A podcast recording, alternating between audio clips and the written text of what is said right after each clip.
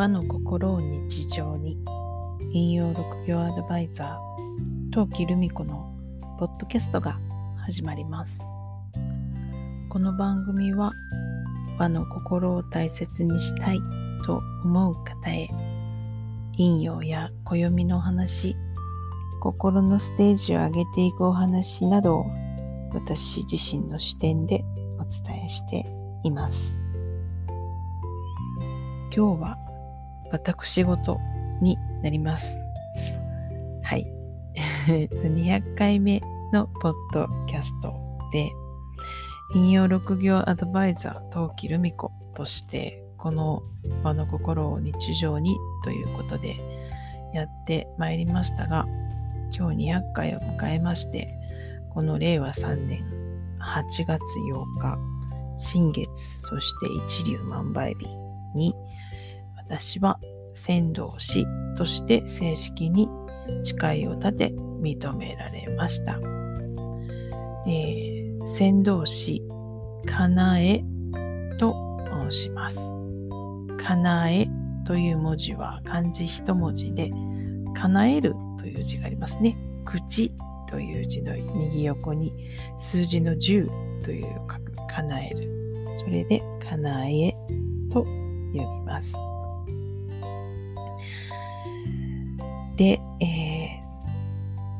ー、そうですね。今日はあの初めて誓うということを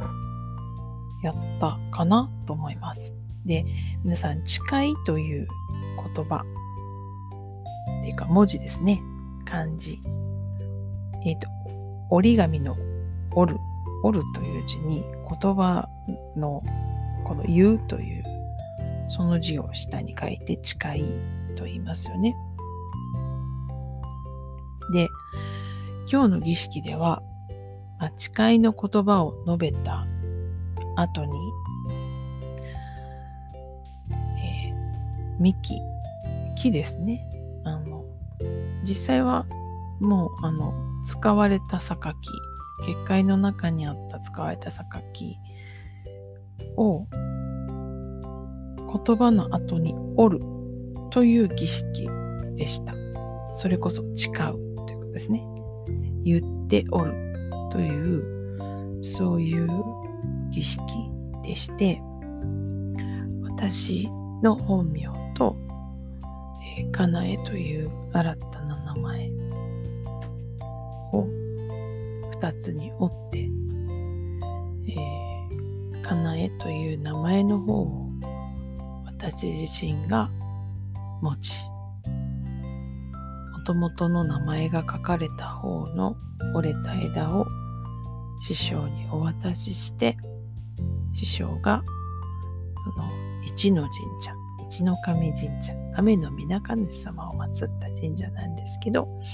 高知の四万十の山奥にある。そちらに持って行っていただき、お焚き上げをしていただくという、そういう儀式でした。で、かなえと書いた木の枝、折った後の片方の枝をですね、持って帰って、いつもお札を置いているちょっと少し高いところのお札を置く場所のそばに置かせていただいています。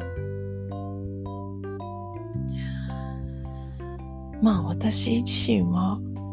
陰陽っていうと陰でも陽でもない重要な気質を持っています。才と種というのね。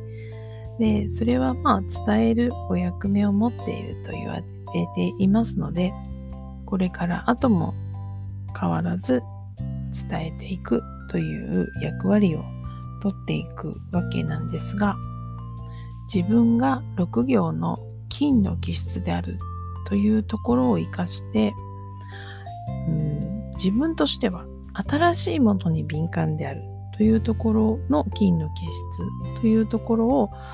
まあ取り入れてやっていけたらなと思っていますので、これからも、えー、ポッドキャストを続けますので、聞いていただければと思います。ただ、明日、明日からは、えっ、ー、と、番組の、あの、タイトルは、えっ、ー、と、和の心を日常にっていうメインタイトルは変えないですけど、えっ、と、もうアドバイザーではないので、先導し、かなえのっていう形で、ちょっとタイトルの、あの、ロゴが変わりますし、少しこの際なので BGM も変えようかなと思っていますので、今の BGM は今回でおしまいになります。また新しい201回目からの番組も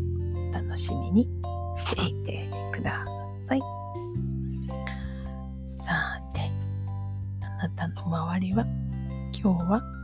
どんな一日でしたか？明日もあなたらしい一日でありますようにゆっくりおやすみなさい。陶器でした。